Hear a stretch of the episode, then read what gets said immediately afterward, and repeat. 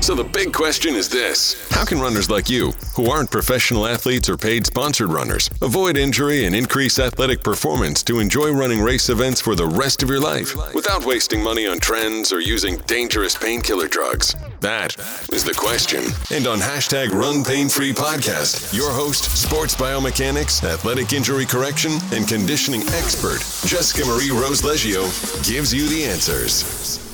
Hello, and thank you for tuning in to the Run Pain Free podcast. I am your host, Jessica Marie Rose Leggio. Today, this podcast is talking to Dr. Jim Taylor, sports psychologist. In the summer of 2020, we hosted the Marathon Training Summit. It was huge, it was amazing. I interviewed over 20 experts in the industry from all different corners of the industry, and Dr. Jim Taylor was one of them. And so, this is the open version of that interview. It is so in depth and it gets really involved with running and the psychology of running. He's an athlete himself, so it also comes from that place of expertise, both as a person and as an expert, which, in my opinion, is the best expert. Also, the advanced sessions. Once you're done with this, if you really want to dig into it more and go into the advanced session, you'll find that link in the description of this podcast, and I encourage you to do that. You'll find all of the experts there and the entire Marathon Training Summit. Enjoy!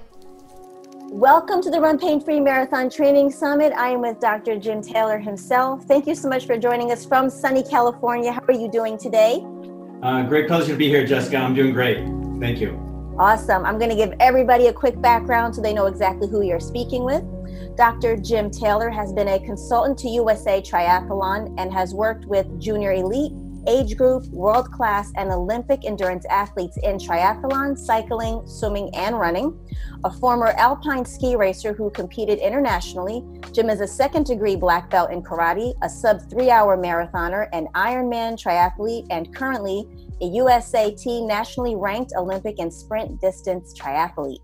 Jim is an author of 17 books, has published over 800 articles, has given more than a thousand workshops throughout North America, Europe, Asia, and the Middle East. And he writes a twice monthly column for triathlete.com. His book, The Triathlete's Guide to Mental Training with Terry Schneider, is available on Amazon. And you can find all of his information at drjimtaylor.com. Dr. Jim Taylor, we are going to talk today about sports psychology. And I want to first go in. Can you please explain what sports psychology is to our runners? Well, for anybody who runs, they know that uh, running is as mental as it is physical, especially in terms of training, being motivated, doing the work. And then, of course, on race day, being able to take that training and put it to use in terms of achieving your goals. So there's a cliche that um, that uh, sports are 90% mental, um, but the fact is that despite its so-called importance, there's not a lot of work done in it. And so my passion and my purpose and my career is about helping endurance athletes, including runners, to uh, to be as strong mentally as they can be, uh, to, to complement all their other efforts in terms of time on the track, and times on the roads, and times on the trail. Um, so when, when they're physically prepared to achieve their goals in a race, they're also mentally prepared. Awesome. I think it's. I think you did speak a lot in the book that I'm referring to. Trained train your mind for success, for athletic success, you talk about how there's such a stigma behind psychology and that it's not really something that people usually tend to go to because there's this, you know, negative connotation to it. So sports psychology, I think it puts a real stamp on, hey, you're already running for this anyway. You know, think about it in a different light. And I think you bring a lot to that. So I know our runners are really going to understand it. Um, what did you think that athletics was lacking that encouraged you to go into sports psychology as a career? Right. Well, there's another cliche that people become psychologists to figure themselves out. And as an alpine ski racer, um, I was known as a head case or a mind job, meaning I had to, I had some ability, but I wasn't able to translate that on race day. It was purely mental. I, did, I wasn't motivated. I lacked confidence. I got really nervous, couldn't focus.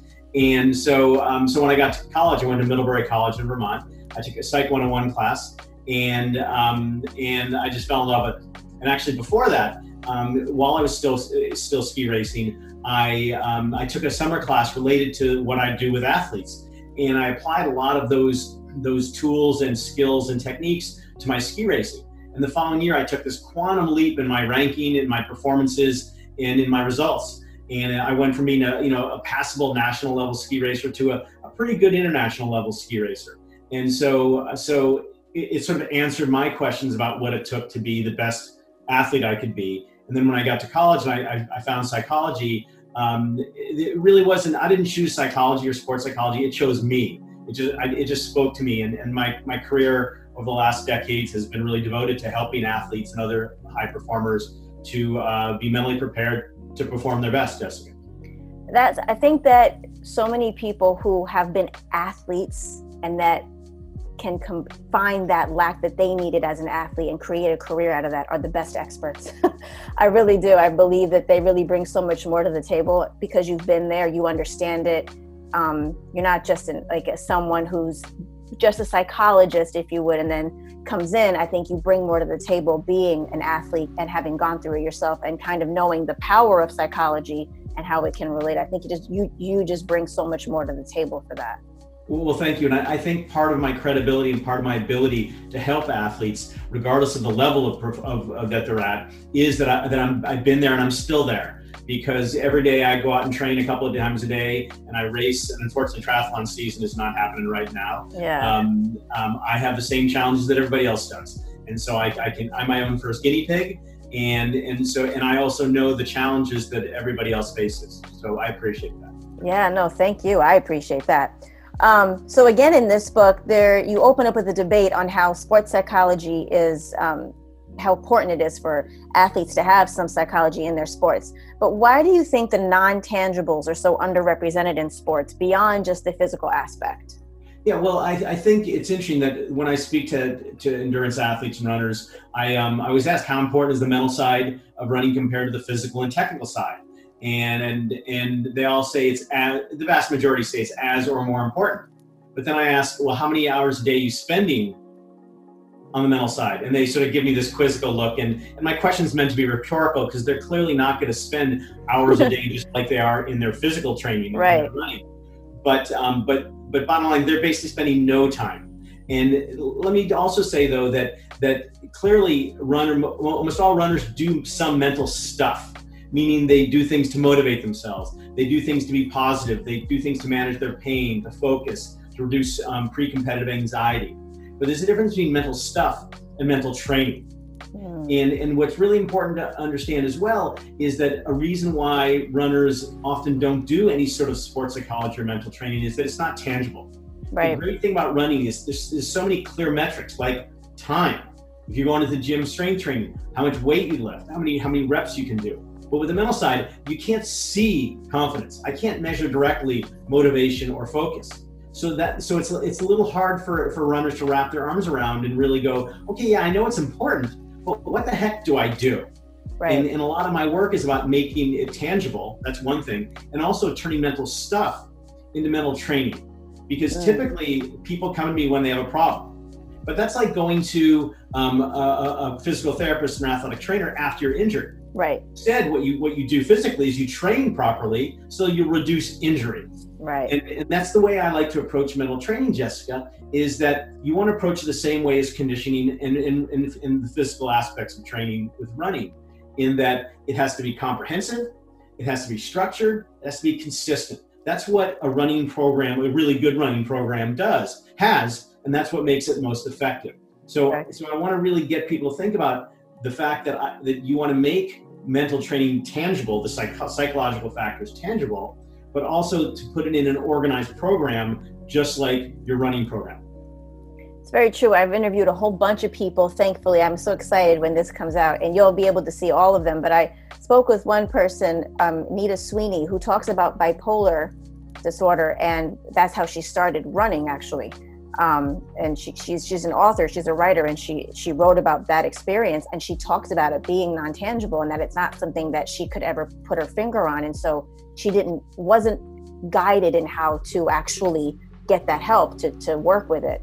Um, so i think that's exactly why you're so essential to this because so many runners start for mental reasons. They're running their crazy out as they say. Um, you know, or, or it's just their therapy, it's their alone time. And I, I, I think you actually, you, you bridge that gap of why they're doing it and what they really want to get from it. Cause there could yeah. be a loss of guidance there. Well, it's interesting, Jessica, is with, with runners, they're either running from something or towards something. Yeah. In, in an ideal world, a lot of my work is around helping runners run towards something, run toward goals that, that, that help them thrive and grow rather than running from something, whether it's fears or doubts or, or pathologies or what, whatever it is. Totally. Um, that kind of segues me into the next question. You coined the term prime performance. Can you explain to our runners what that what your idea was for that to really bring something different to the table for our sports psychology? Sure, Jessica. So, peak performance is a phrase that we hear all the time in the sports world, in the running world. It's now part of our achievement vocabulary. You heard it in the business world, you heard it in, in, in um, the educational world. And when I came out of graduate school, that's what I thought I wanted my athletes to achieve peak performance. I mean, it sounds great, right? Who wouldn't want to perform at their peak? Right. But as I came, became more experienced as a psychologist and as a writer, I came to appreciate the power of words. That it's really important that the words we use are highly descriptive of what we're trying to communicate. And I decided that peak performance wasn't highly descriptive. So let me explain why. So here we have a peak. What's wrong with a peak? Well, first of all, there's just one little point, and so maybe it means one great race or one great training day and a bunch of lousy ones. Also, when you get up there, there's only one way to go, and that's down. And the drop is precipitous. And nobody likes to have a day when the when the wheels fall off. That's for sure on a training run or on a race day, and I can assure you I've experienced plenty of those. Yeah. Another problem is that you can you, you all often hear runners talking about, oh, I peaked a week early or I peaked a week late. Mm. So peak performance, I don't think, is a very accurate description of what runners want to achieve. So, um, so when I had this epiphany, um, I struggled for a couple of years trying to come up with a phrase that I thought was descriptive. And then one day I was in the in the supermarket and I was walking through the meat section and I saw on the Schlabo beef, the steak, a sticker that said prime cut.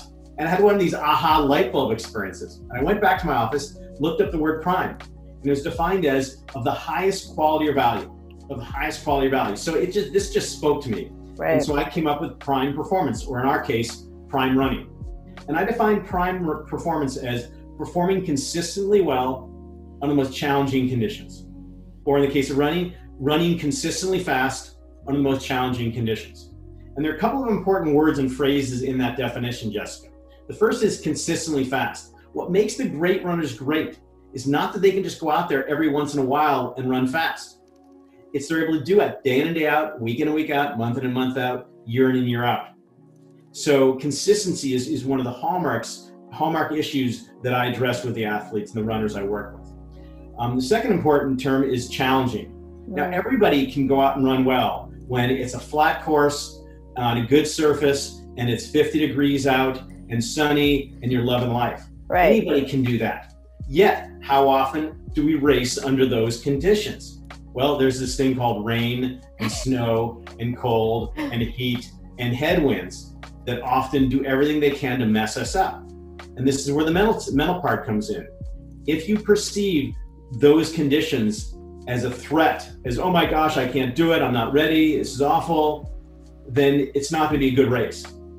But if you can go into the race under those conditions and say, I train under these conditions, I can do this, I might have to make some adjustments, bring it on. Very different experience. So for me, the goal should not be peak performance, it should be prime performance, running consistently fast under the most challenging conditions.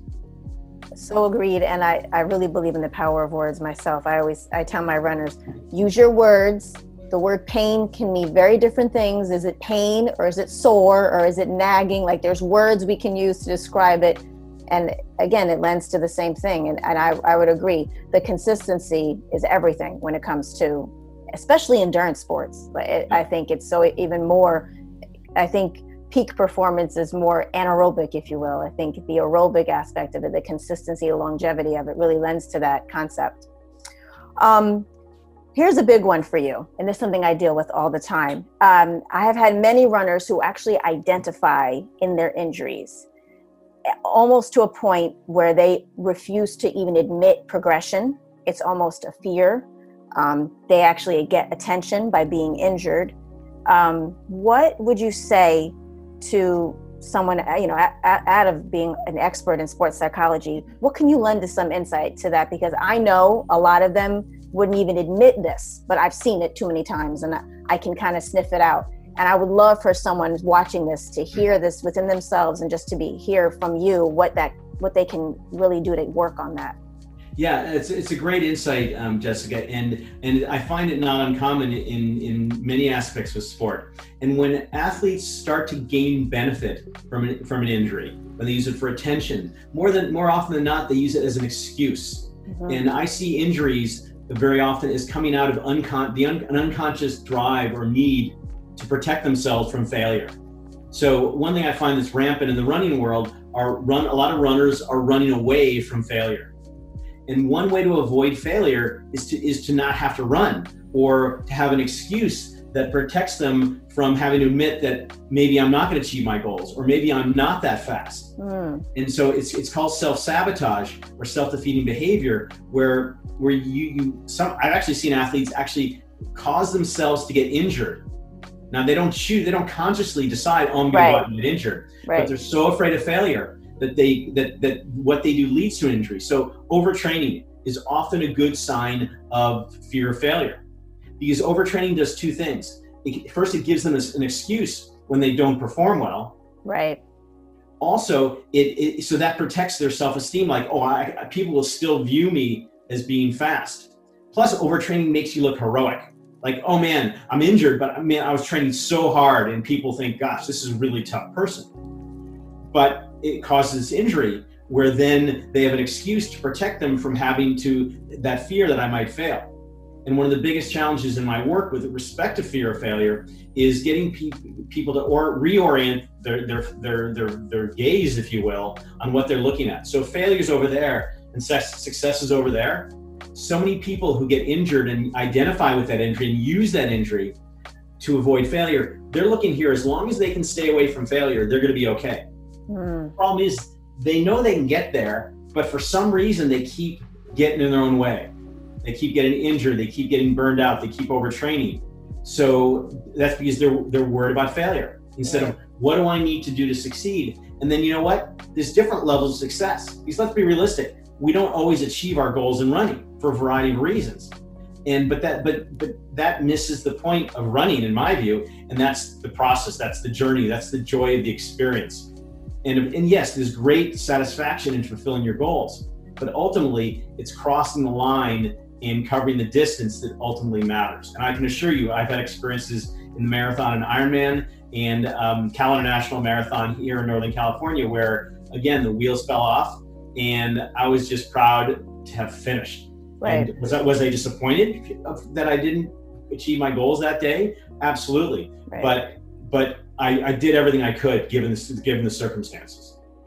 What have you implemented yourself? I mean, just to piggyback off of that, to not get it caught up in that in that loop, that um, you know black hole of a loop, if you will, of getting down on yourself and self-loathing, and then be letting it become more a bigger part of you than it should be. What have you done? Yeah, well, um, I, I, think first of all, it's, it's looking at your self identity and what is it composed of. And for many runners, running composes mo- the biggest piece of that self identity pie. And it's important to create balance in your life and, and have other things. And the thing that actually helped me make the transition from running to get away from something to running towards something was getting married and having kids. Mm, because all of a sudden there were a lot more important things in the world than me and, right. and, and my running and and you know you can do it in many ways. You can you can get into counseling or therapy and work through some of those issues. Um, a lot of it just comes with with maturation and, and growth and, and self insight and letting go of, of the junk that we often collect as we grow up. Um, so you know that's a that's potentially a whole other whole other conversation because yeah. it, it, gets into the complexities of why people run and um, at the same time though um, i can assure you that when you get out of that dark place and run toward the light, um, it's a much more enjoyable experience and it's so much more fulfilling and rewarding. I know you just enjoyed that interview with Dr. Jim Taylor, and I'm sure you want to hear more about it. So go dive deeper into the advanced session. Click on the link in the description right now, where you'll not only hear the rest of his and his advanced session, but you'll get access to all the 20 other experts that shared their years of running experience with us in the Marathon Training Summit. Go on right now and enjoy. You're listening to the Run Pain Free podcast, brought to you by the Run Pain Free Academy, featuring biomechanics, athletic injury correction, and conditioning expert Jessica Marie Rose Leggio. Subscribe to us as you leave a positive review on iTunes.